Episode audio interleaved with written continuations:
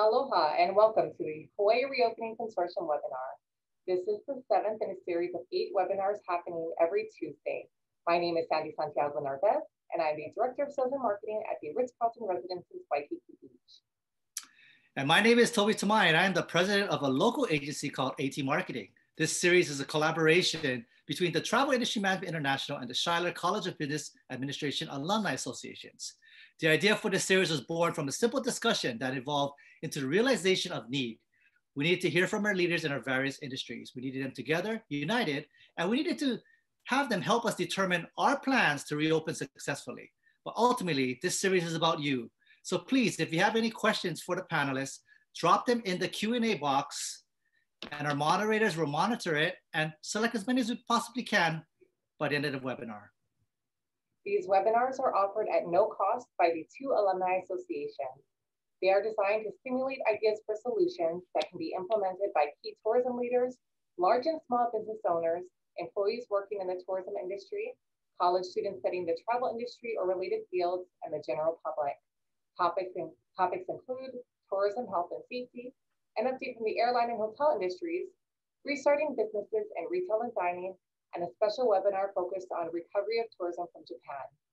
These goals, the goals of these seminars is to deliver information that can save small businesses, save jobs, and provide hope to our attendees with positive and forward-thinking messages.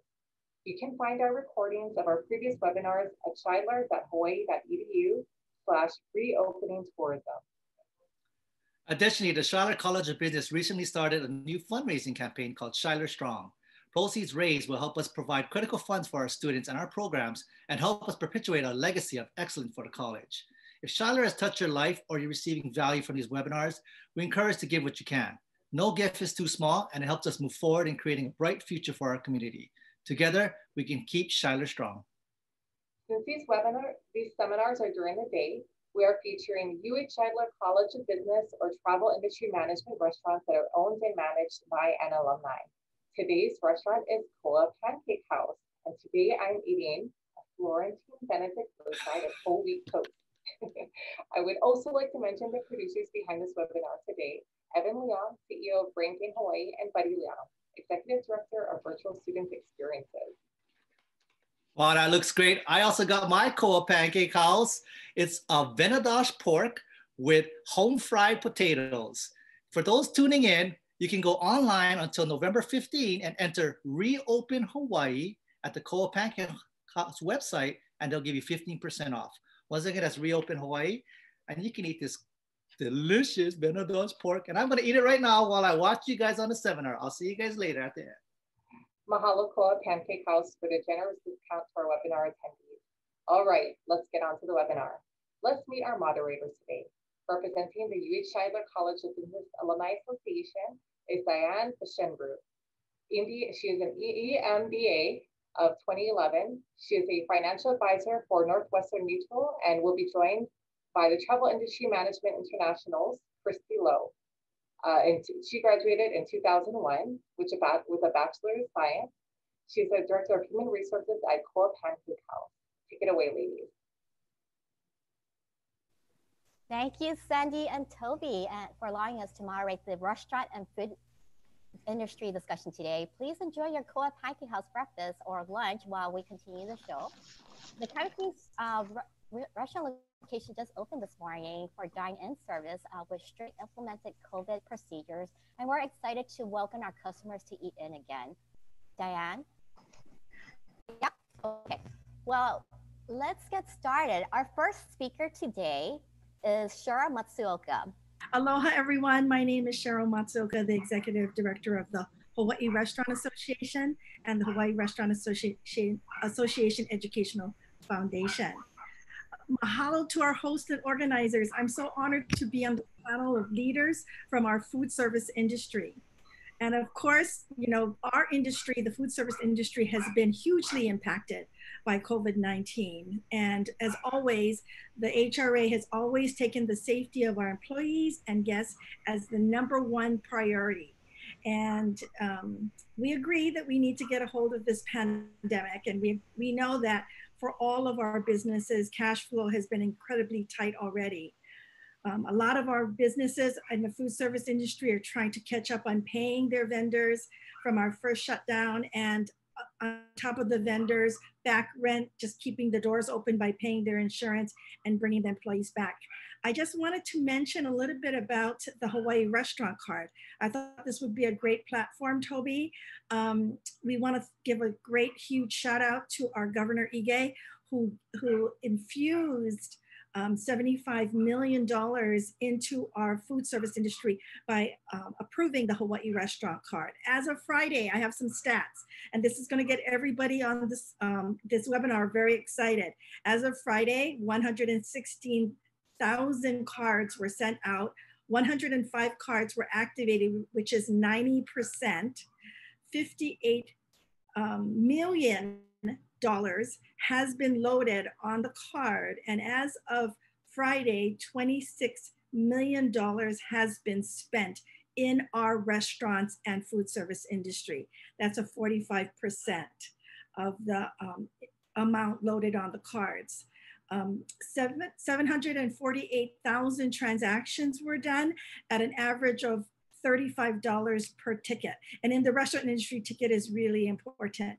The reason we want to thank Ige is because our food service industry, as a restaurant card gets used, then what happens is it trickles all the way down. It trickles down to our Y. Hatas and all of our vendors, all of our suppliers, all of our, our food service partners. So we want to thank the governor for approving this and we look forward to more initiatives like this to infuse more money into our restaurant and food service industry so we can bring our employees back and we can keep that supply chain going. Thank you. Thank you, Cheryl. Our next um, panelist is Russell Hata. Russell Hata is the chairman, president, and CEO of the 107-year-old Y Waihata and Company Limited, the largest independent family-owned wholesale food service distributor servicing the state of Hawaii. Russell is the grandson of Y. Hata's founder and namesake Yoichi Hata, and is credited with the company's turnaround in the 1990s and its current expansion, which encompasses five locations, including Chef Zone. Russell founded Chef Zone nearly six years ago, uh, Hawaii's first food service club position for food service operators, but also open to the public. Russell's company also acquired King Specialty Foods in 2018 and extended their services even further on Oahu and Maui. He received his Bachelor in Business Administration with a finance degree and executive MBA from the University of Hawaii Shidler College of Business. Please welcome Russell. Thank you very much, Christy. I hope everybody can hear me okay. So I was asked to um, answer a question, and let me go ahead and read the question. One of your most successful COVID pivots has been the chef's box and creation of pickup and delivery services. Is there something you are working on in 2021 that will also help pivot your business in a new stream of revenue, such as perhaps Chef Zone delivery into hotels or timeshare? Well, let me start with, first of all, what were our pivot um, objectives? So the first thing was to stay safe, make sure people can get safe, affordable, and convenient way to get foods for both our restaurant customers and also one of our pivots to our to the consumer. Second major objective is to help our chefs and our restaurant customers. Uh, if you think about our brand promise, which is solutions delivered with aloha, uh, that speaks directly to helping our chefs and restaurants. The third major objective is to strengthen our position in Hawaii's marketplace uh, overall as a distributor in Hawaii. So when you look at our initial programs, we had Superette on the Go. Superette on the Go was basically um, taking food out into the community to basically help uh, get the community's food products. We also did food bundles, which meant we broke down cases and mixed and matched product to make it easier for the consumer.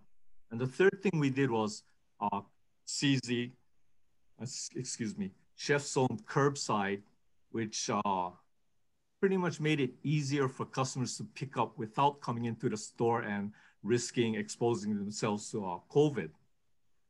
Our current programs include Chef's Zone curbside, which continues as uh, before.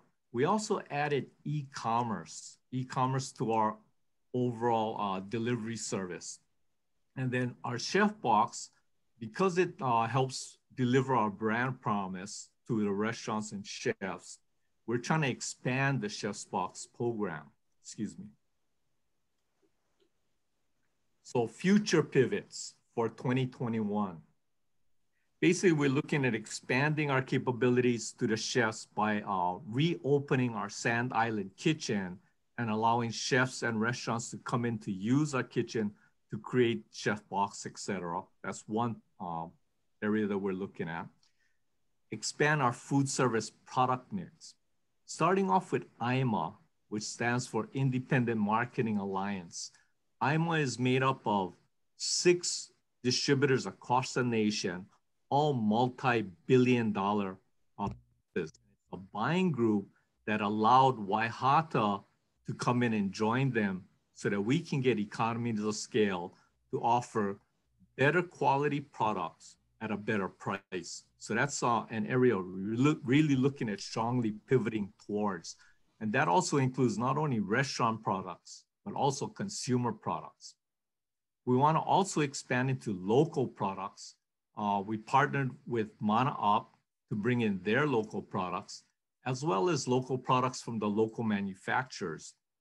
And I'll take a second at this time to say back in the 60s and 70s when the whole regional cuisine uh, movement was happening, uh, Peter Merriman was one of the very uh, first ones involved in that. And also um, I'm sorry, hold on one second. Also, uh, TS Restaurants, I'm sorry. TS Restaurants was big on Maui, but Y. Hata at that time was struggling to survive. And we never got into the real local product mix, which uh, put us pretty far behind in the food distribution area. But now we want to rebuild it and refocus on local products and uh, manufacturers. We also want to expand into the consumer area. We never did do that. Ever since I came in, we uh, we stopped servicing the grocery stores, but we want to re-enter that area again, primarily because of COVID and the shift. We want to expand our partnerships, which includes uh, elite parking. We partner with them to do our uh, chef box deliveries, and we're also going to do some other programs with them into the restaurants I mean, uh, I'm sorry, the hotels and timeshare area. We also do corporate partnerships where we create uh, customized bundles and also uh, Chef Box, where we make exclusive products for corporations. And finally, we want to expand our company overall, uh, including possibly expansion of Chef Zone pop-ups or Chef Zone expresses, which we're currently analyzing now and also looking at our branches, our neighbor island branches to expand their uh, capabilities. A second uh, question that was asked of me to answer today was, has there been supply disruptions due to a slowdown in air and sea transportation services? Supply disruptions. So let me start with the farmers, the manufacturers, and processing um, the processing people. If you look at them, if you look at the entire marketplace of food, food is divided into two specific areas. Restaurant, uh, restaurant area or food service, food away from home, and then food at home, the grocery stores. So that's the two basic divisions of the industry. And uh, excuse me one second. So when you look at the initial shutdown, yeah, it caused huge losses to the farmers and the producers, which greatly affected the supply to um, to our to myself, to the distributor, and then also to the restaurants, obviously. Then when you look at the the demand shift, it shifted from food service and grocery retail, which was about 50-50, and it shifted to retail grocery stores. And what that shift did was when we order as a food service distributor, when we order from the manufacturer, basically there were a lot of products that were shorted that they're no longer producing because they shift their production over to the retail side. And a lot of the re restaurants, I believe, in Hawaii don't really understand that piece of it because there's two channels and retail grocery versus food service is totally different. Us being food service, obviously, um, there were a lot of products that were not made available to us because of the shift to, to our retail.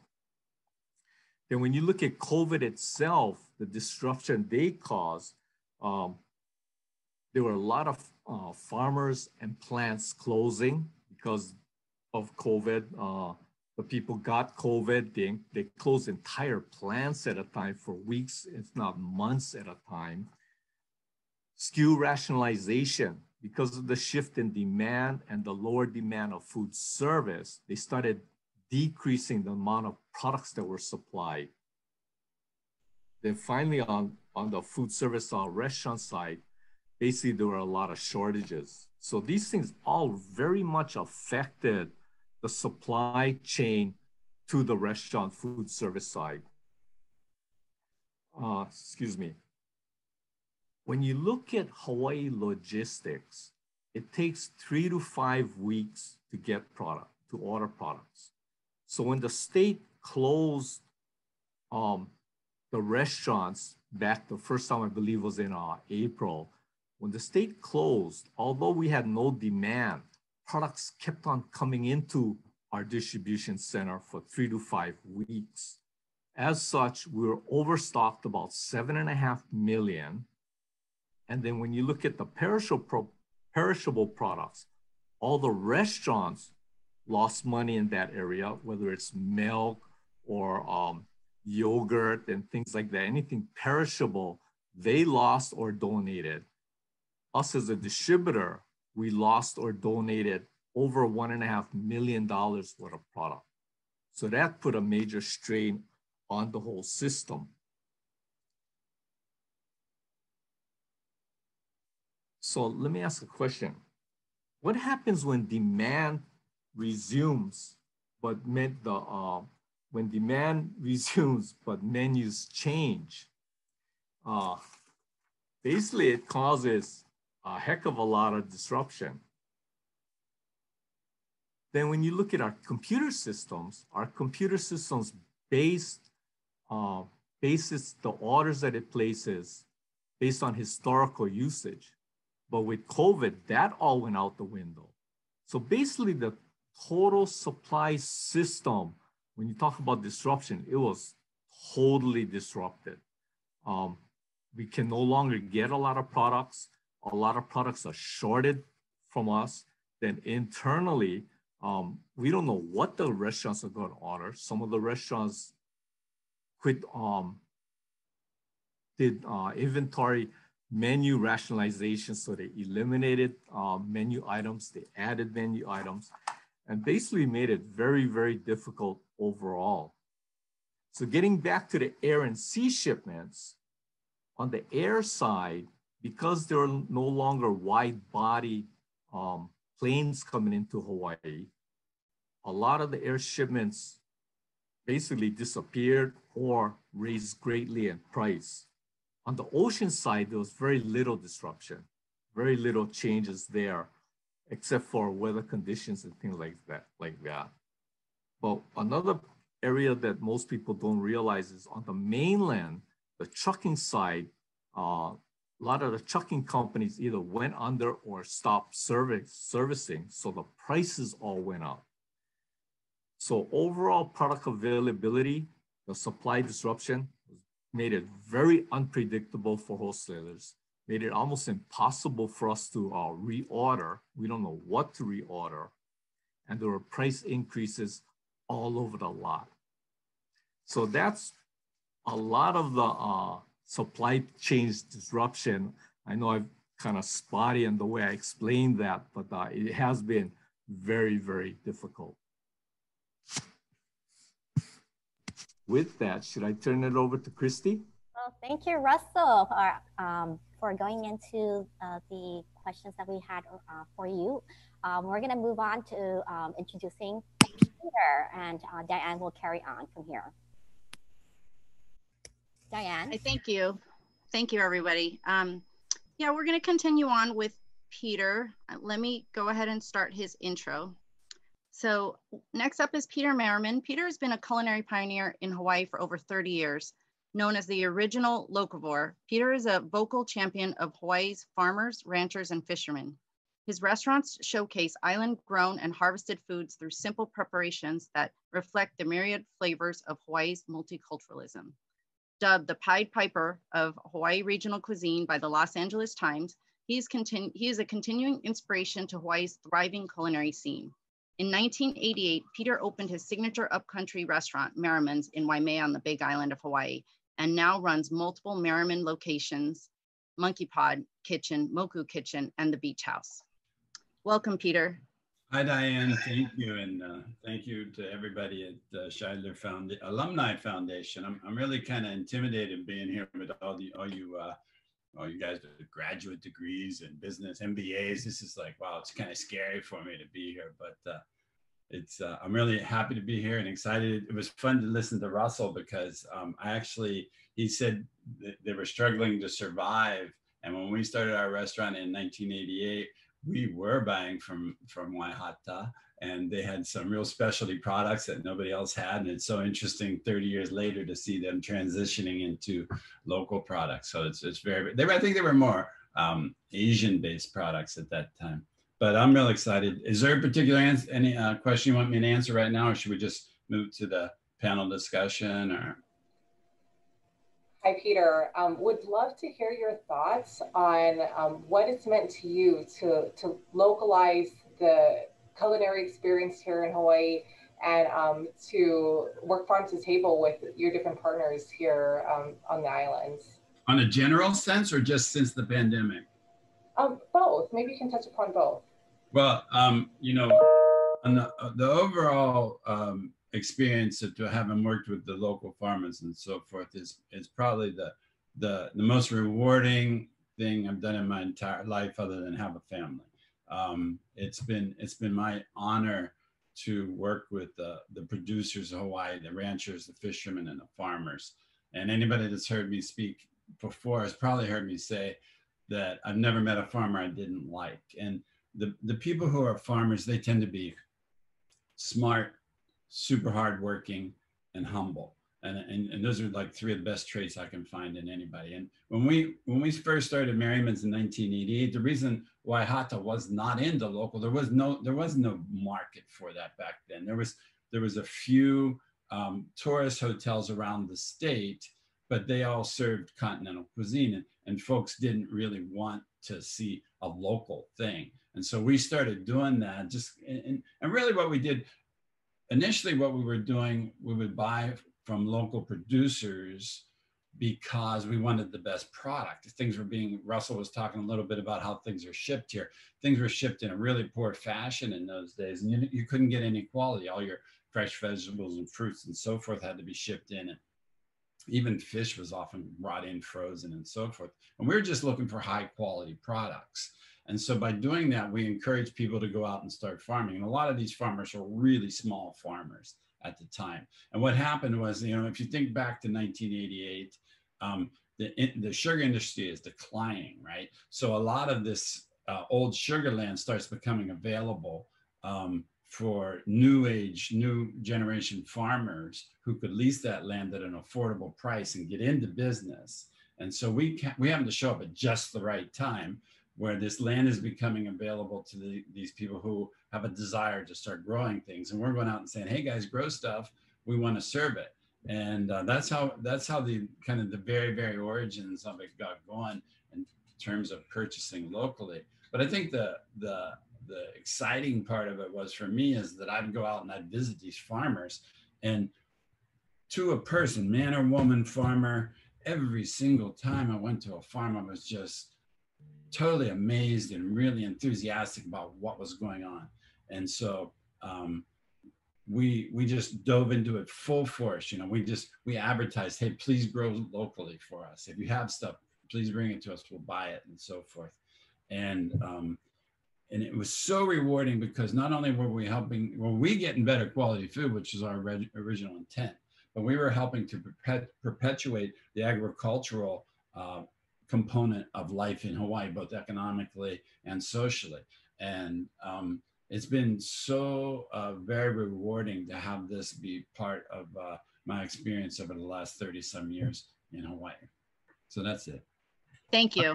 Just as a side note, I don't know if you remember, but you were the reason why I went back to get my MBA at Shidler. Um, it was that momentous conversation we had in Waimea that one day, and you asked me what was next, and I said I think I want to get my MBA. At and when I went back to Oahu, I looked into Shidler, and and there I was, um, a couple years later with with the degree. I'm, I'm so glad you didn't say I want to rob a bank. I mean, right yeah, but um, what you've done for the industry has been amazing. Um, so we do appreciate, and I do uh, know we have some more questions coming up for you later. Um, next up, we have Jackie Reed. I'm gonna share her bio. Okay, Jackie Reed is the CEO of TS Restaurants, a family-owned, privately held company with 13 restaurants in Hawaii and California. Jackie began her restaurant career in 1989 as a hostess at Leilani's on the Beach, part of the TS Restaurants family. She now oversees a number of restaurants in Hawaii, including Duke's Waikiki, Hula Grill, Waikiki and Kaanapali, Kimo's, Keoki's Paradise, and Leilani's on the Beach. Jackie is on the board of directors of the San Diego Bowl Game Association, the Hawaii Visitors Bureau Convention, excuse me, Visitors and Convention Bureau and the Hawaii Lodging and Tourism Association. She's also a member of the Young Presidents Organization. Welcome, Jackie. Hi, Diane. It's so great to be here. Oh, can, sorry, how's that? Is that better? Um, yes. It's so great to be here. I really appreciate the Shidler Alumni Association and the Travel Industry Management teaming up to put a spotlight on our industry. Um, it's it's been rough. It's been a really rough road, and just to feel that support that we have from the communities makes all of the difference. We really appreciate that. It's funny. Peter says that he was intimidated on being on this panel with with uh, people from Shidler. I'm intimidated being on this panel with Peter and Russell and Cheryl and Chris. So uh, it's really exciting to be a part of this illustrious group. So if I if I just talk a little bit about TS, I mean we're um, you know we're obviously uh, in the thick of things, just like all of the restaurants are in the nation. Uh, the complexity that we have is dealing with two states. So we have restaurants in Hawaii and California, and then between the two states, we're also dealing with seven different counties. And each county has their own set of restrictions uh, around COVID. So, you know, from March 15th to now, it's it's really been difficult to make sure that we have the right information and uh, to make sure that we're we're enacting all of the safety protocols that are most important. So because we we had an information gap in the beginning, way back in March, what we decided was we were going to try to get as much information as we could, and then we were going to take the most conservative approach. So given that we have restaurants in in all of these different areas, we just wanted to make sure that everybody was very clear that our number one priority was safety safety of our TS Ohana, our employees, and then also safety for our guests. And so, even if um, counties weren't necessarily restricting certain things, um, we might uh, just be if we felt like it was the right thing to do. Uh, one of the examples of that is we decided to uh, temporarily close dine-in in our Hawaii restaurants before it was actually mandated by Governor Ige. And that was just because we had had, um, we, we saw the trends of the virus and we felt like to properly honor our mission and values, we needed to make that decision for ourselves and not wait for local officials to make that decision for us. So that's pretty much been our stance as far as COVID uh, uh, safety protocols and making sure that we have safety standards with reopening. We're always going to veer towards the most conservative regulation, the most conservative standards, so that we feel good that uh, whenever anybody comes into our restaurant, whether it's to work or whether it's to pass through or whether it's to sit and dine with us, um, that we feel confident that we are doing everything in our power to keep them safe. So I know that this uh, webinar is all about giving people hope, and, and we do have a, a, tremendous amount of hope. I mean, the restaurant industry is filled with very determined, passionate people. I mean, I, so there's absolutely we will find a way to get through this, but it's it's not uh, at all easy, and it's not at all done. Uh, you know, we're at 50% capacity in most of our, our restaurants. Some of the restaurants are, are even lower than that. Some of some restaurants in California were at 30 or 25% capacity. Uh, I don't know any business that can survive a 50 to 75% decrease in volume, especially when it comes very suddenly.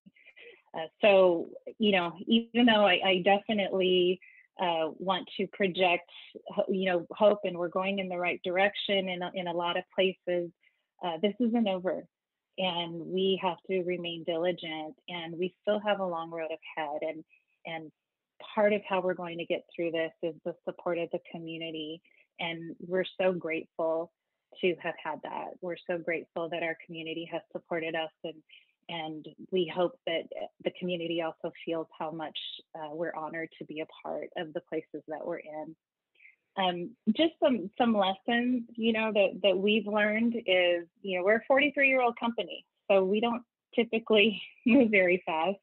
Uh, when you have 43 years of of norms and habits it's it's kind of hard to be agile and flexible at times.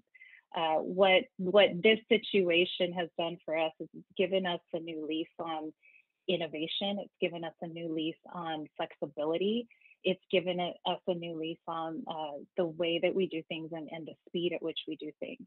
Um, and then we've also made sure that even though we're making very quick decisions, quicker than we've ever moved, that we're using our, our company values as, as a guide.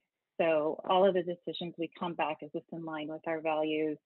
Um, because we need to make sure that we are who we say we are um, and we are who we want to be and so that that's what we've been keeping in mind throughout this crisis. So again i just want to take the time to really thank everybody who's supporting restaurants and restaurant related businesses right now.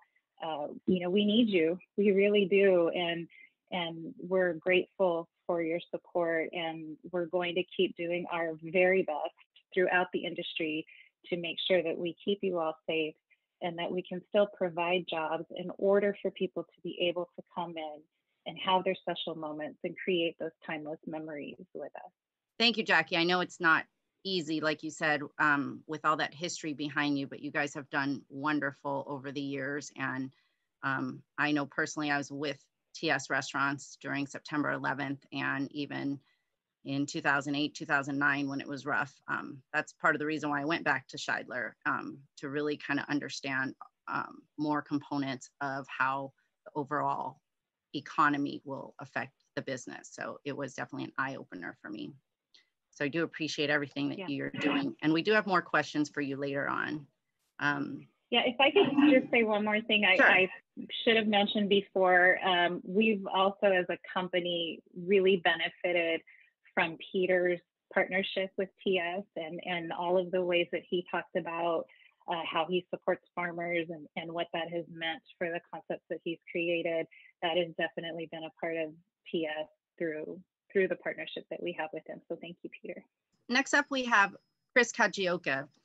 Chris is a Honolulu native and received his formal training from the prestigious Culinary Institute of America in Hyde Park, New York, where he earned his degree in culinary arts. Chris's style of contemporary French cuisine reflects both his classical culinary training and affinity for his own cultural heritage. His cooking emphasizes the beauty of local ingredients with a Japanese sensibility. He is a James Beard Foundation Award semi-finalist for Best Chef of the West in 2018, semi-finalist for Best New Restaurant in 2017, and semi-finalist of Rising Star Chef of the Year in 2014. Welcome to the conversation, Chris. Hi, thanks for having me uh, definitely, you know, feel like uh, the Ricky in this in this on this panel. Um, I don't know really what I can share that you guys don't know, but uh, I guess I'll try my best. Um, so for me, you know, this year was, um, you know, obviously mentally very difficult. Um, you know, I, I was slated to open um, my new restaurant, Miro, um, in the third week of March. And, you know, I had a staff um, that was onboarded, um, trained, and we had probably about eight to 10, you know, private, private events and or buyouts. And, you know, obviously all that came to a halt in April. Um, and, you know, from, from that point for me, um, you know your your ego go, goes out the door and you do whatever it takes to make sure that your staff is is fed um, you know for me the my biggest pressure is making sure that my staff is is taken care of and they they don't worry about you know their check being affected. Um, you know so i'll talk about at miro um, you know we we pivoted to to doing bentos and you know that does absolutely not reflect um, the food or style of food that we do there but um, it was something that i felt at the time um, people were were scared people were unsure um, and i think food always brings comfort and nostalgia and i think um, you know it, it i think people see me as someone who does very precious projects, very very small restaurants. Um, I guess more high end, and you know I think when they saw that I was doing something that's very, you know, I guess mom and pop, um, you know, it, it really took to, to people. So, you know, during those weeks we would we would literally do um, almost a thousand bentos in two to three days, and um, obviously it was a huge pivot, and it was something that um, you know my my team obviously didn't sign up for, but you know they're able to adapt uh, very quickly. Um, and you know to this day is it's it, it, made me realize that you know people I want to feed more people. Um, you know I don't want to open you know the the 40 seat restaurant and just do a tasting menu. I want to I want to touch more people. I want to feed the community, uh, and this year has definitely been uh, a huge awakening for me. Um, so, you know, with, with that said, um, I'm here to talk about, I guess, expansion. And um, this year was was going to be a big year for me. Uh, opening, I guess, four projects uh, by the end of the year. And I guess what's difficult is that, you know, obviously the timing, everything got pushed, pushed back, pushed back, pushed back. So you know, fortunately, you know, we're going to squeeze those four projects into probably the next four to five months, uh, which is insane. Uh, but, you know, I think people, what people don't understand is that, and, and I'm sure Chef Peter uh, does understand that when you have amazing people that work under you, um, you know, they need they need their own space, they need their own kitchen, they need their own menu to shine, and unless or else they're going to leave. And um, I've been very fortunate to have uh, amazing people work for me, and I've been able to, you know, keep the communication. And you know, at, at some point they want to come back and they want to do their own thing. And um, I think that's the key to expansion. Um, you know, I talked to my mentor. One of my mentors is Roy Yamaguchi, and obviously he expanded quite quite rapidly. And you know, a few years ago, he told me that there's two roads you, you can take. You can either take the road that he took, where you know you're going to stamp out one concept and then you're going to scale that, or you can open, you know, these little projects and everything be a little bit different, but that's how you expand. And you know, obviously, I chose I chose that road where each project I'm definitely passionate about. Um, I can be creative within within those those style that concept but also, you know, be able to give opportunities to people who deserve it. Um, so that's kind of what my year has been.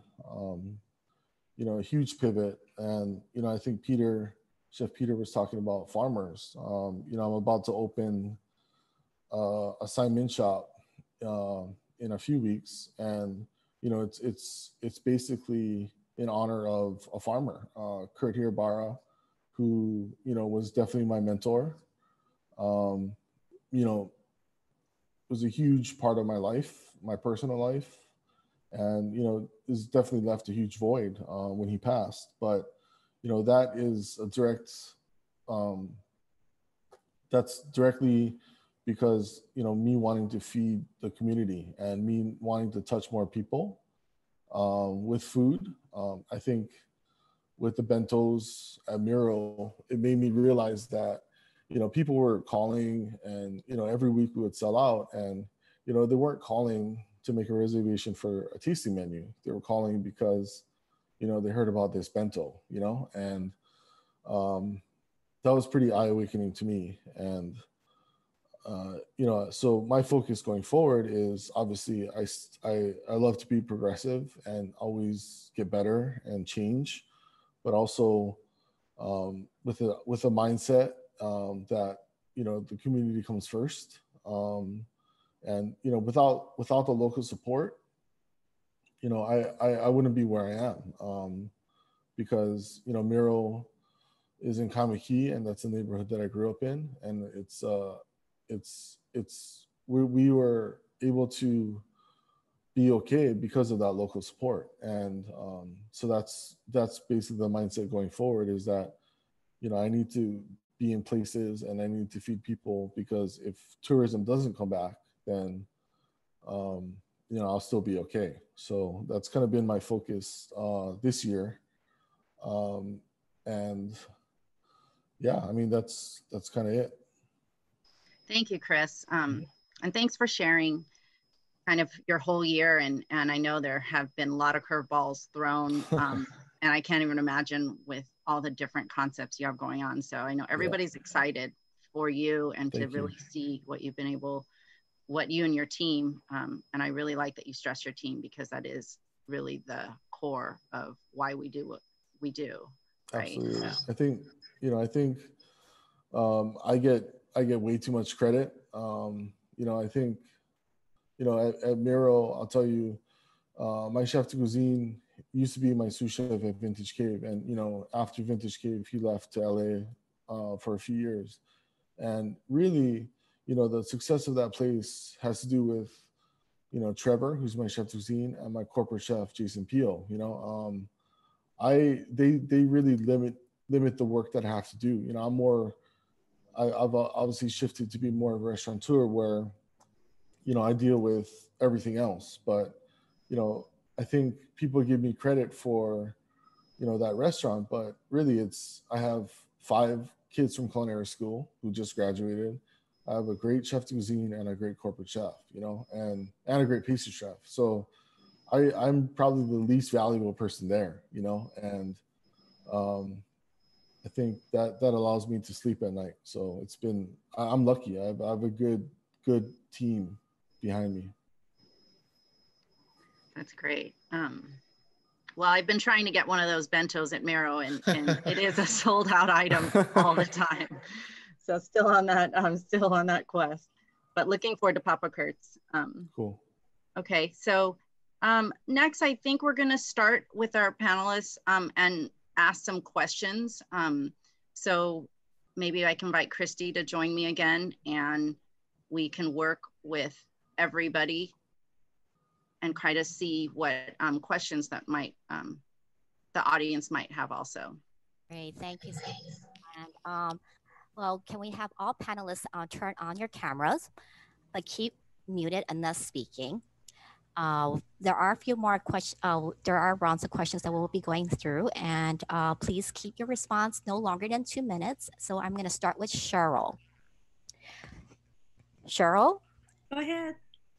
The restaurant industry has been one of the Hawaii success stories in creating safe environments for employees and customers. Does the industry have a set of infection rate tiers, such as public school have, that may eventually allow restaurants to uplift the restrictions? Unfortunately, the restaurants themselves cannot uplift the restrictions, but we have definitely shown our state um, government that our restaurants have very high safety standards. Um, we we do have attached to our restaurants a placard system.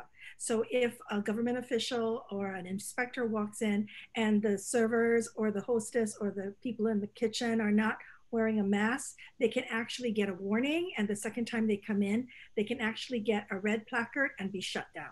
So if we're not following the mandates, yes, we can. So that really encourages all of our restaurateurs to be sure that they're following the state's mandates. Okay, thank you so much. Um, the next question is for Peter. Peter, as a as one of the original chefs who developed Hawaii regional cuisine, you have successfully created multiple restaurant concepts that support locally sourced ingredients. Can you share your thoughts on where you see the future of our local food industry? What do you feel are the ne necessary measures that must be in place to help our local food producers and farmers to recover? Hmm. Thank you. um, first, I want to get into is it Uncle Kurtz or Papa Kurtz and have some saimin? And you kidding me? Come on, that sounds great. um, so um, my own, I have a personal feeling about this, and I'm not sure that's exactly what's going on in the zeitgeist in Hawaii. But I really think that um, you know it's part of a bigger issue, and the, and the issue is that possibly um, tourists were loving Hawaii to death, and we had too many people in here uh, coming to visit Hawaii. And so I've been promoting the concept of going to the high yield tourists, less tourists spending the same amount of money or more money.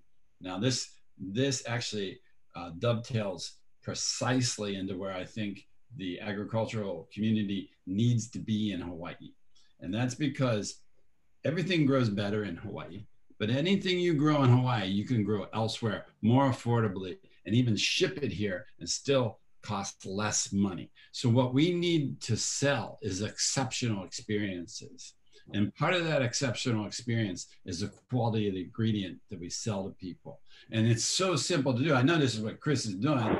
And um, is he buys that really good stuff from those farmers and then he sells it. And then he, and he says, oh, they give me too much credit.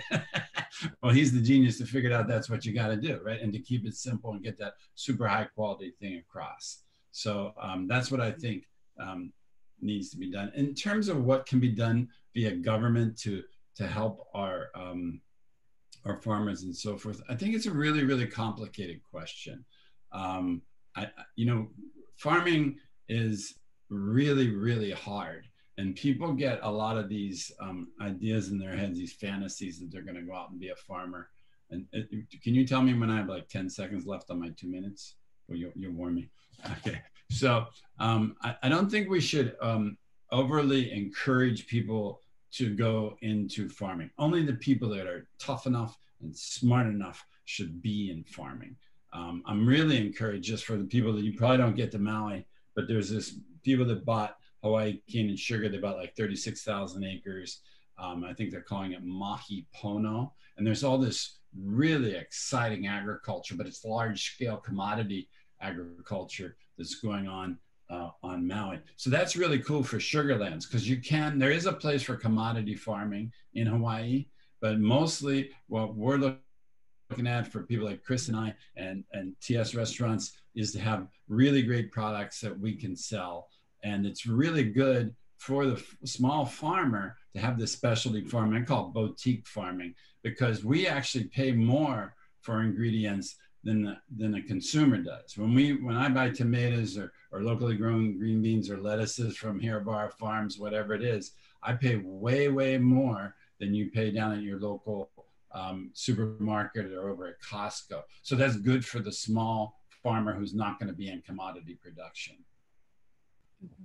Well, thank you for sharing the farmer's perspective and uh, how important that our local restaurants are supporting our local farmers as well to creating a different um, agriculture industry for us.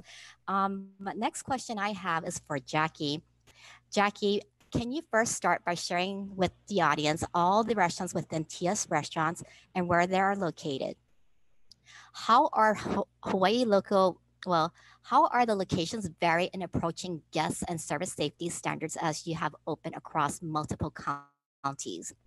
Okay, so the first uh, TS restaurant was Kimo. So I'll just stay on Maui. That's that's on West Maui. So there's Kimo's, Leilani's, Hula Grill, and Duke's. And then at Keoki's, there I'm sorry, at Kauai there's Keoki's and Duke's. And on Oahu there is Duke's and Hula Grill. And in California, we have Duke's La Jolla, Duke's Malibu, Duke's Huntington Beach, Jake's Del Mar, and Sunnyside, which is also a resort on the west shore of Lake Tahoe. Uh, so that's all of, of TS restaurants. And um, you know, like I said earlier, we we really just monitor the information that we have, not just from county and state regulations, but also from the CDC. And we have adopted the most conservative approach that we can uh, throughout all of our restaurants. And uh, one of the, the interesting things that we found is, is we were really concerned that guests would be nervous to come in. And what was very apparent early on was our our employees also wanted to make sure that they were being protected and that we were taking proper safety precautions for them. And so um, a lot, you know, in, in some places, you know, varied, but there were some places where guests would come in with no masks or not want to wear them. And, you know, we, we've been very, very firm with, uh, you, you can't come here, then we're so sorry. We're happy to do a to-go order for you. But it, it's not just because of the regulation, it's also because we have an obligation to protect our TS Ohana and we, they need to make sure that they feel safe. And we need to make sure that we're holding up to our end of the, ba- the bargain that safety is our number one priority. So it's been really interesting as, as we've opened up because some we've been surprised uh, by a couple of things, uh, mainly that you know our, our employees were probably more concerned about safety than our guests were in a lot of places. Thank you. And then uh, with with all your restaurants spread out through all different counties, I'm sure, and, and different measures, we're just very surprised and wanted to know how did TS do it? um, so our next question is uh, for Chris. We're still figuring it out. um, Chris, congratulations on your growth and expansion in, in 2020 and successfully and successfully pivot, um, pivoting your restaurants. Uh, we would like to focus on your upcoming new openings in Waikiki and Kaanapali. Uh, what factors helped you make the decision to expand during this time when the tourism industry has been drastically affected? Have you had to pivot these concepts with your original vision to ensure a successful launch? Well, I, will explain. You know, um, I don't think I would necessarily choose to open during this time. Um, you know, these are projects that were in, in planning for a while, uh, much earlier than this year. Um, you know, with with projects that I, I take, um, they have to be extremely interesting to me, and they have to. I have. There's a reason why I have. I do it. Um, so for for Hau Tree and Kaimana, um, you know, that's that's to me it's the most one of the most iconic spots besides Duke's, obviously, um, in Waikiki, and it's it's a it's an area you know Kaimana where Sans Souci, where I grew up going and barbecuing with my family, you know. Um, so there there's there's nostalgia to me, and there's a there's a sense of place there. Um, so you know that project, um, very excited. Um, you know, I hired Chef Alan Takasaki from the Bistro, who, in my eyes, is is a legend, just like Chef Peter. Um, you know, and and you know, selfishly, I, I I want him to be there because I want to eat his food again. You know, so again. Um, I'm sure I'll get credit for it, but it really is had nothing to do with me. I, I'm supporting him um, and want him to do what he does there. But um, in the end, it's it's you know, he's the he's the genius in the kitchen. Um, and it, with with uh, Kaanapali, um, you know, that's obviously the biggest project I've ever done. It's probably bigger than all my restaurants combined, which is, uh, you know, I, I haven't, I don't think I've slept much just thinking about that. Um, but you know, it also presents a new challenge for me. Um, I, like I said, the the whole awakening this year for me was trying to feed more people and trying not to be so precious and you know t- use tweezers and just cook delicious food. You know, um, and I think you know Papa Kurtz is is definitely one of those places where you know we're going to be very busy. I'm, I hope, um, and you know there's it's just based on how delicious the food is and I think in Kaanapali, um, you know, I, I, really fell in love the area about two years ago when I stayed at the hotel for Food and Wine Festival. And, you know, my, my, my family had a great time there. And it kind of set the tone for me that, you know, this is such a beautiful place, and I would love um, to cook there. Um, you know, again, it's giving opportunity to people who um, are amazing. You know, um, Chef Peter knows Zach Sato very well, having, um, you know, I think um, Zach considers you a mentor, um, but you know, Zach is is was introduced to me by Kurt Hirabara years ago, and he's been leading my kitchens for the past five years, and that's a project that he's going to do. Um, and I have complete confidence in the fact that he will execute, you know, um, delicious food. He's got amazing training, um, and I do also believe that, you know, Hawaii is Hawaii. Hawaii is going to come back. There's no there's no other place like it. Um, so I, you know, at, some point, I do believe that we're going to get somewhat normal. Um, like Chef Peter says, you know, you probably want to cut down the amount of people coming and just have a better, I guess, a better visitor, a more quality visitor, if that makes sense. But um, you know, those those two projects, um, I'm excited for. Uh, I'm not obviously I'm nervous, but um, I'm, I'm very excited for. Um, well, I'm gonna move on and to have Diane to ask the next row of um, panel questions. Thank you so much, Chris. And uh, I look forward to dining in your, your restaurants. Yes, we all do, Christy. Um, so I do have the next round of questions, but I wanted to remind everybody who's listening, if you do have any questions that you'd like us to ask our great panelists, please go ahead and use the Q&A chat in the bottom of your Zoom screen um, and type them in there and we'll do our best to get the questions out to our panelists. Um, but in the meantime, um, Cheryl, I'd like to take it back to you and ask you, um, what are some initiatives the HRA has done to help restaurants innovate itself and pivot during these during this COVID time? Well, as you know, when the when the COVID hit, even we were trying to re- reinvent ourselves. So we created the Hawaii Dining Out directory, and originally it was just who was open and who was closed. And it's on our website. Anybody who wants to subscribe to our free newsletter can get all the updates from what's going on in the restaurant industry. So it went from just who is open and who is closed and who had basically drive through and takeout to who has open dining rooms who has now uh, who is accepting the hawaii restaurant card. So we've also improved and and, and um, I guess, got more categories in our dining out directory, which helps all of the consumers who are going to our website saying, you know, who exactly has curbside pickup and who has outdoor seating. We've also um, sent out information about, you know, all the touchless.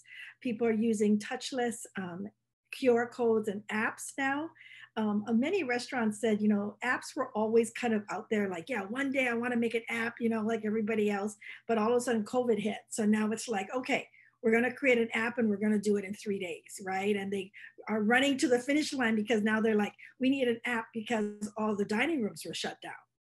So you need an app so people can order and they can pay it on their own phone and everything is touchless. I've also um, seen, we, we talk about it in the HRA, um, now everybody has to do contact tracing. And you see some restaurants that have like a notepad where you write your name. Uh, well, many restaurants have now gone to touchless where it's a QR code that people can actually hit a QR code, fill out the form online before they even enter the restaurant. When they go to the hostess stand, the host says, yes, I see you've already completed our contact tracing um, form. Uh, let me seat you to your table. So it's a lot touch, a lot more touchless, a lot more efficiency because now you have something that's um, attached to your QR code for your contact tracing, which is either on a Google form or Microsoft Teams form. And now you've got that for the, you know, the duration of the 21 days that's mandatory for us to keep our lists.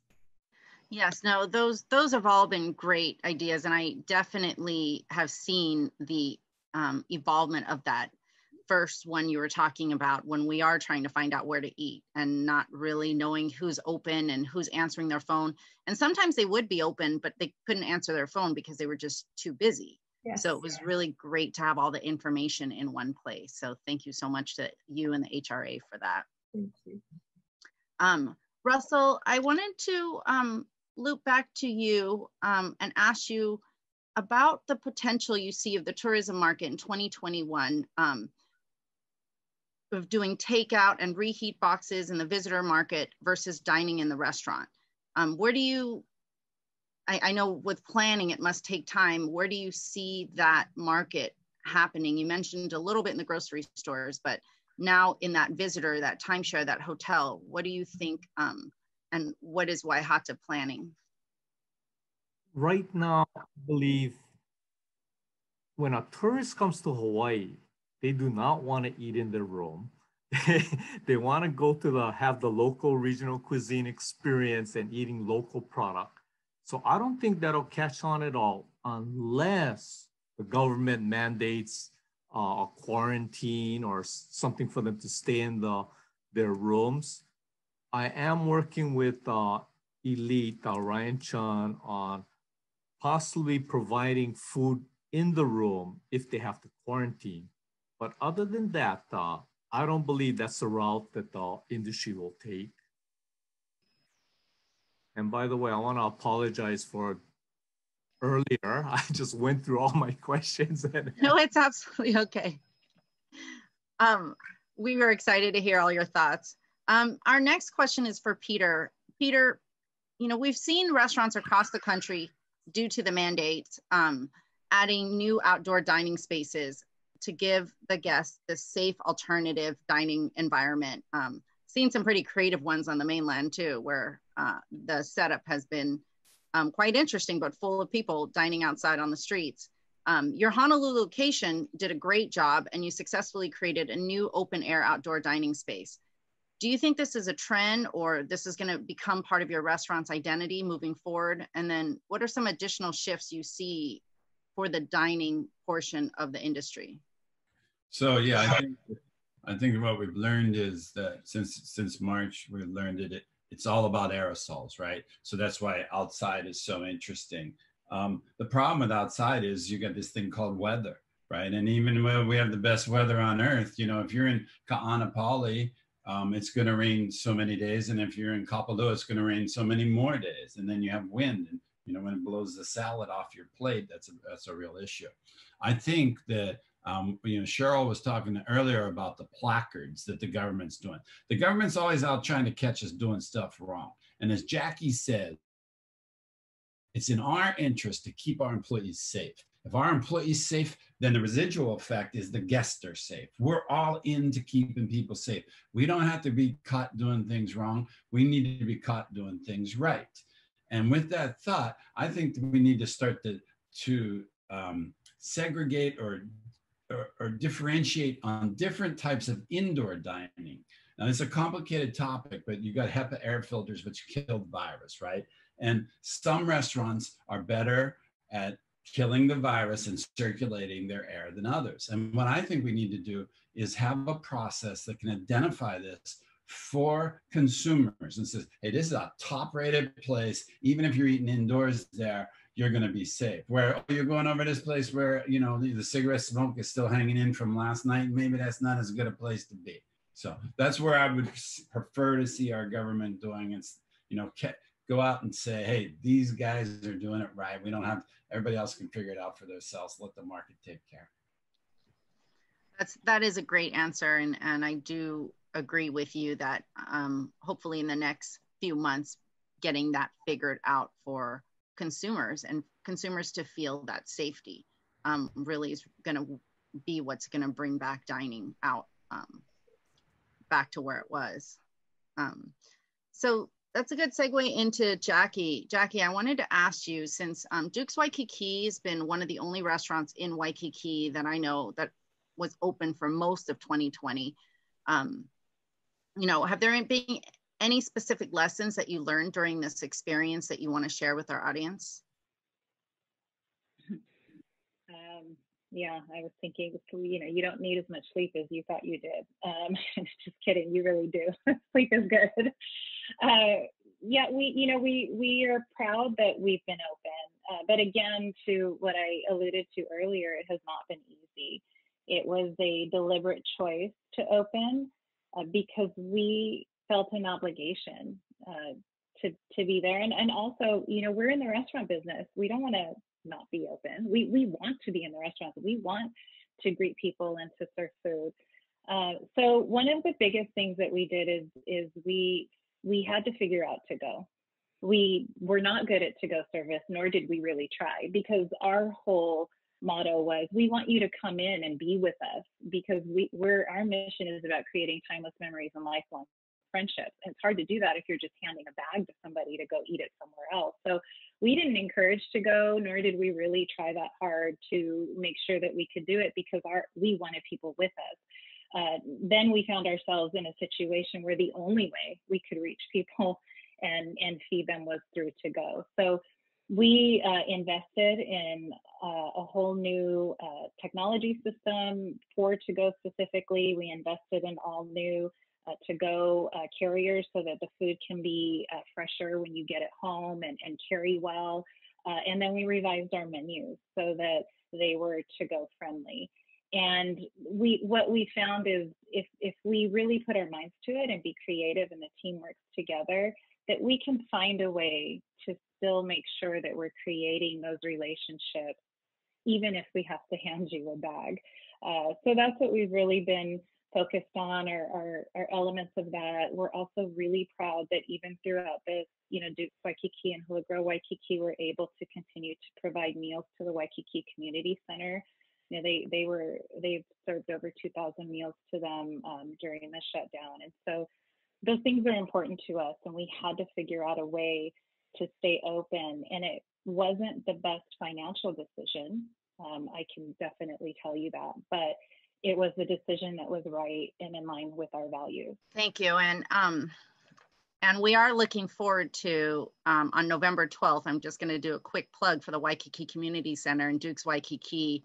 Um, it's the first time the annual fundraiser Waikiki Lights is going to be going virtual, and Dukes Waikiki will be making the food and presenting it to go in a virtual fundraiser format. So everybody's really excited about that. Um, and it is, I think, a way not only have restaurants had to pivot, but also nonprofits um, had have had to pivot to continue to raise funds that are much needed for the people that they serve.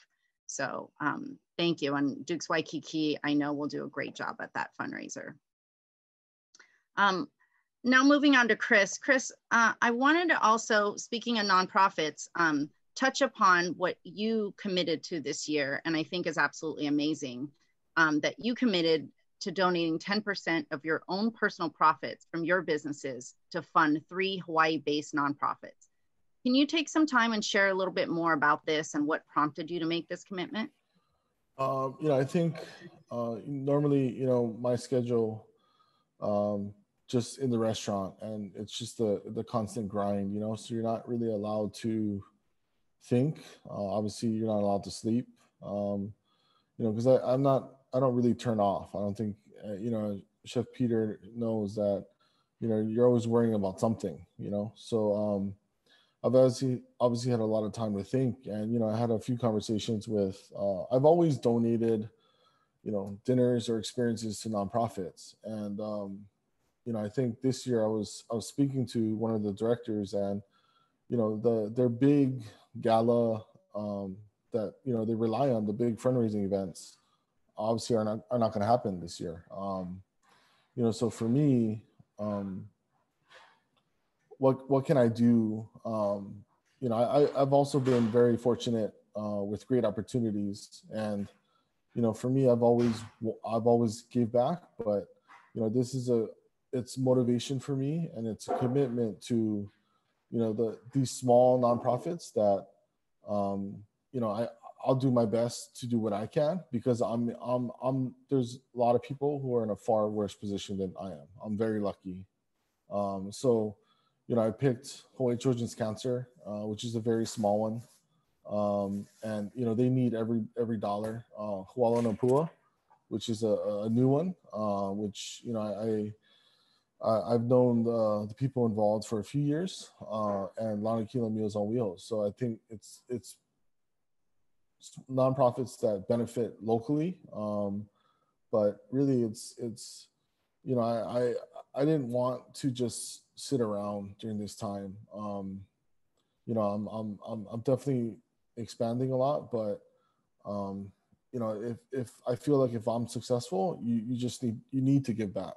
You know, that's what I was been taught. Um, so, you know, that's that's kind of where I I I want to be for the rest of my career. You know, if I'm given great opportunities, then others should be as well. Um, so, you know that it, it, it's a good motivation for me too. You know, to to think about that. This is not just for me; it's for my team, and it's for hopefully other people. So, um, yeah, that's it's.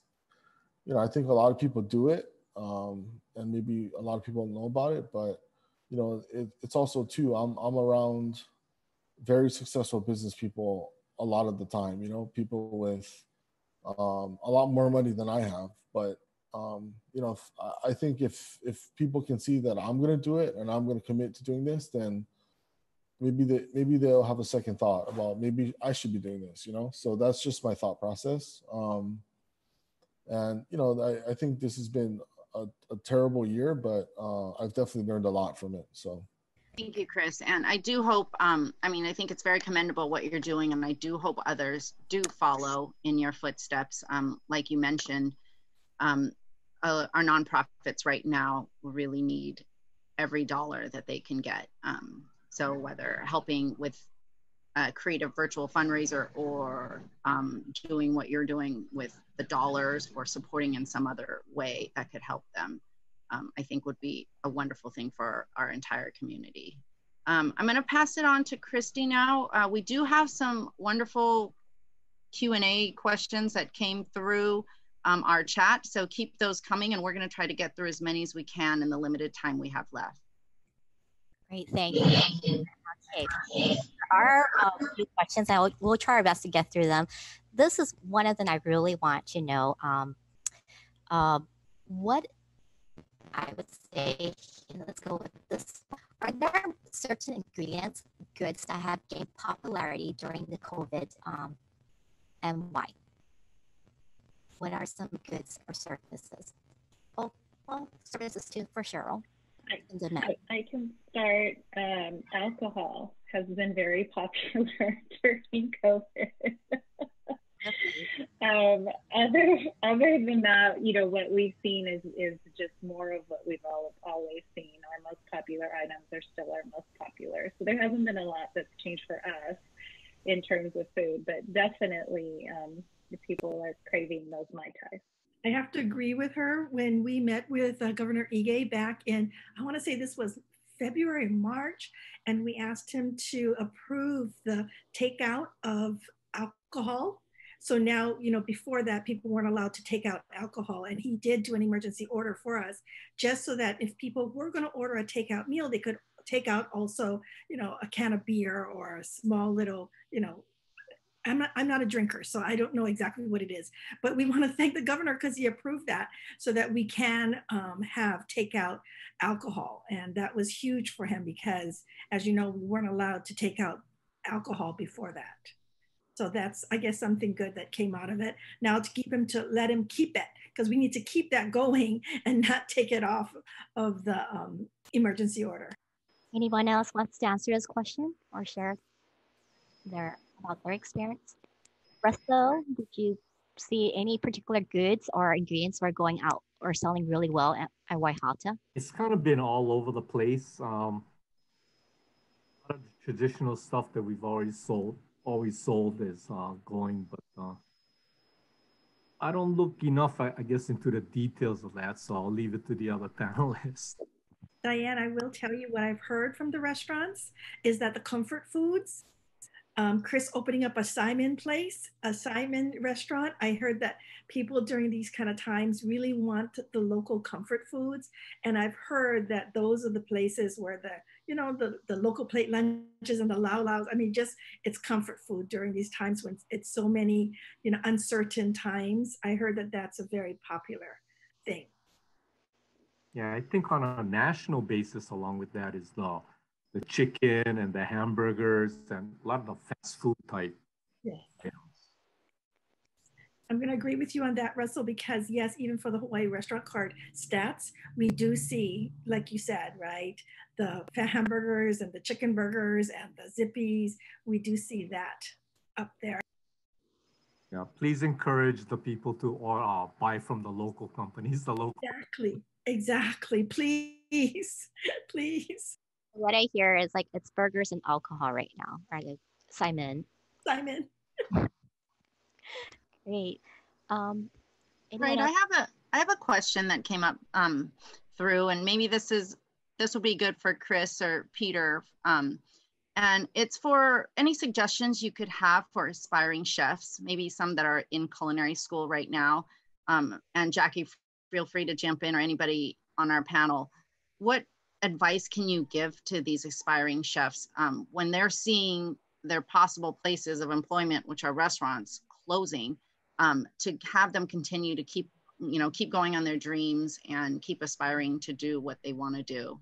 Um, so that, that's a great question. I think, um, you know, first of all, I think anyone in, in school or training uh, should definitely enjoy that time. Um, you know, looking back, uh, that was the easiest time in my life where I could just cook and and uh, be creative and and not have to worry about you know everything else. Um, I think you know this this the restaurant industry is extremely resilient, uh, always has been. So um, you know don't don't don't get your hopes down. Um, I think the restaurant industry will be back. Um, you know, they're, they're, we're very creative people and uh, hardworking and resilient. So we'll find a way to to get back. Um, you know, this year has obviously been been um, it, has been extremely difficult, and a lot of our iconic places are closing. Um, but you know, I think a lot of those places will come back with a new concept. You know, so um, my my advice to any anybody in culinary school is just continue to work hard um, and um, you know hard work uh, no ego uh, like chef peter says is that's like the two best traits for anybody it has nothing to do with uh, your resume or where you worked it's it's how hard you work and how how um, you know how how how much willing you are to to learn from um, learn and take advice. I think that's the best thing. Uh, thank you so much. Uh, there, I have another question um, that. Think- Wait, Christy, does Peter want to answer that real quick? Um, well, I, I, I, agree with what um, Chris said. I have a more involved answer, which is uh, doesn't doesn't necessarily directed at kids in um, culinary school right now, but I think there's a major restructuring um, that's going to happen to the uh, restaurant industry in the entire country, and especially here in this in, the, in this state. And that has to do with the way leases are signed and the way they're guaranteed and the whole structure.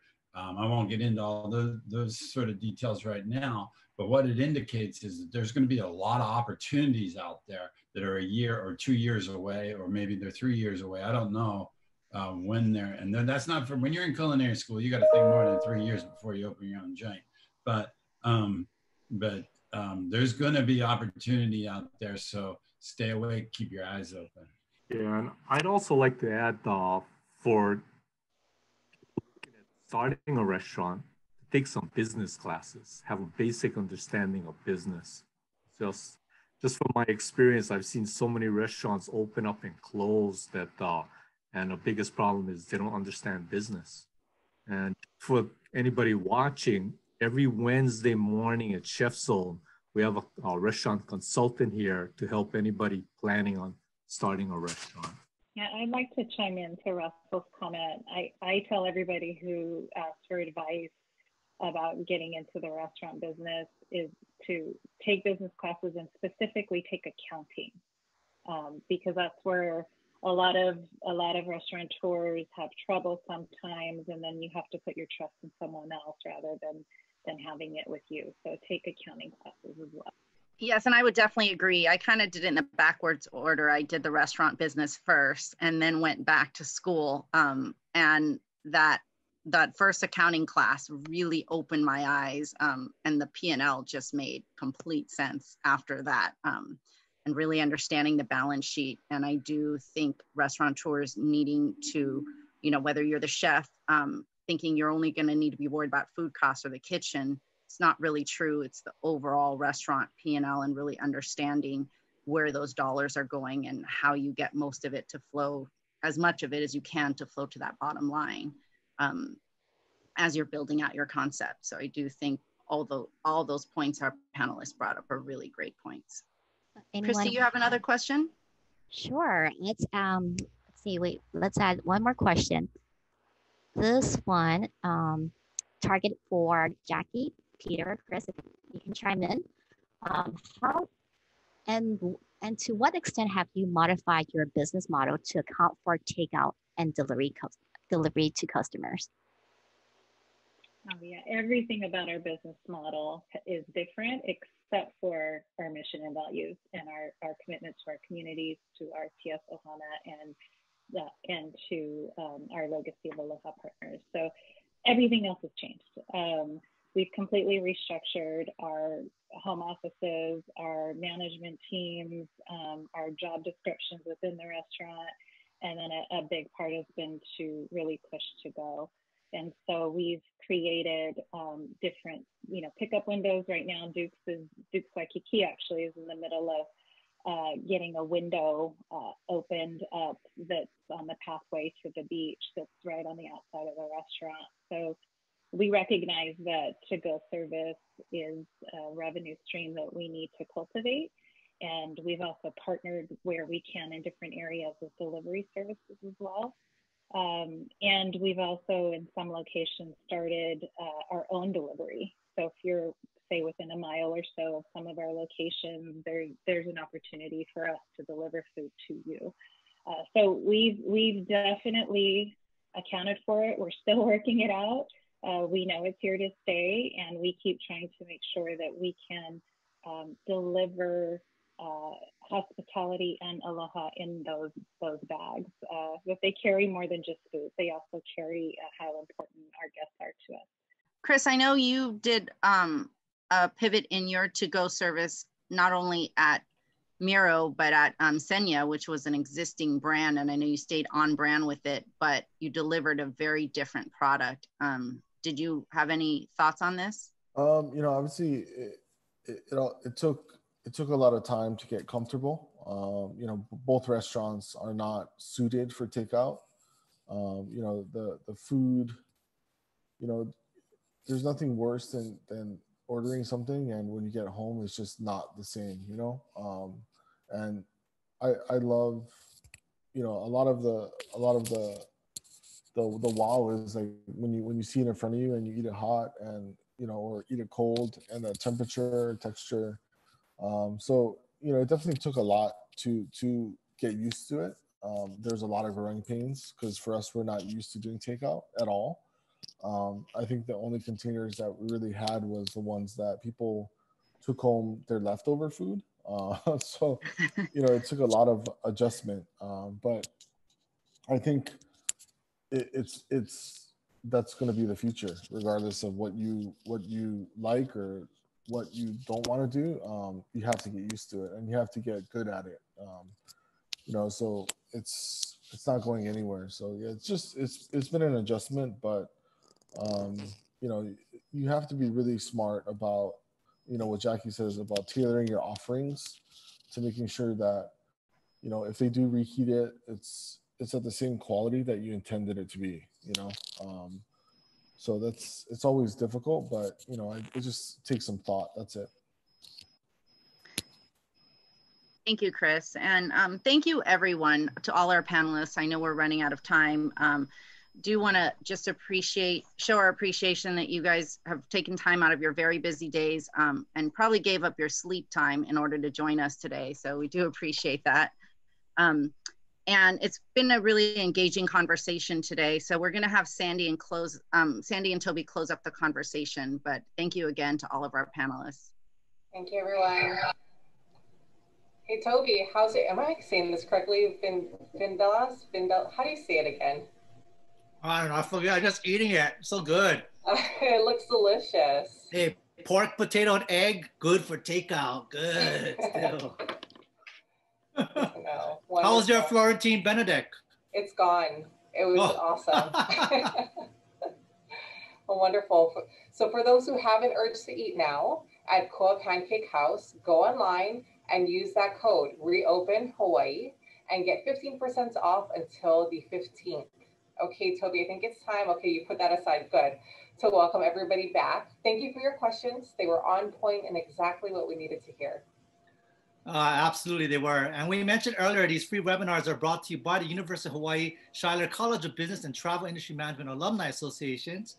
If you're enjoying these webinars and able to give, please consider a donation to the college's Shidler Strong campaign at shidlerhawaii.edu strong. Now, if you would like to rewatch any part of this webinar, a recording will be posted on the Shidler College website. You will also find our previous six webinars there, and we recently started a page at shidler.hawaii.edu slash reopening tourism. Please feel free to share our webpage to others who you think will get informa informational value from these webinars. Awesome. And hey, registration for our next and final, the eighth, reopening tourism webinar, impacts and forecasts of the activities, events, and wedding industry. I mean, that industries have been just devastated from this tourism boom. So, I mean, it's tomorrow it starts. It's going to be next week, Tuesday at a special time, 10 o'clock. Uh, our featured speakers are from the Hawaii Convention Center, Kualoa Ranch, Iolani Palace, Events International, Hawaii Wedding Style Magazine, and Wedding Week Hawaii. We got to see, we got to see what we can do to help this market out, guys. Once again, you receive an email with registration. The webinar moves to 10 o'clock next week, Tuesday. Thank you again to our panelists for sharing your guidance and providing, providing us with hope as we move forward through this time together. And thank you to all those in attendance. We appreciate your questions and all that you are doing to reopen our economy safely. See you for our eighth and final webinar next week.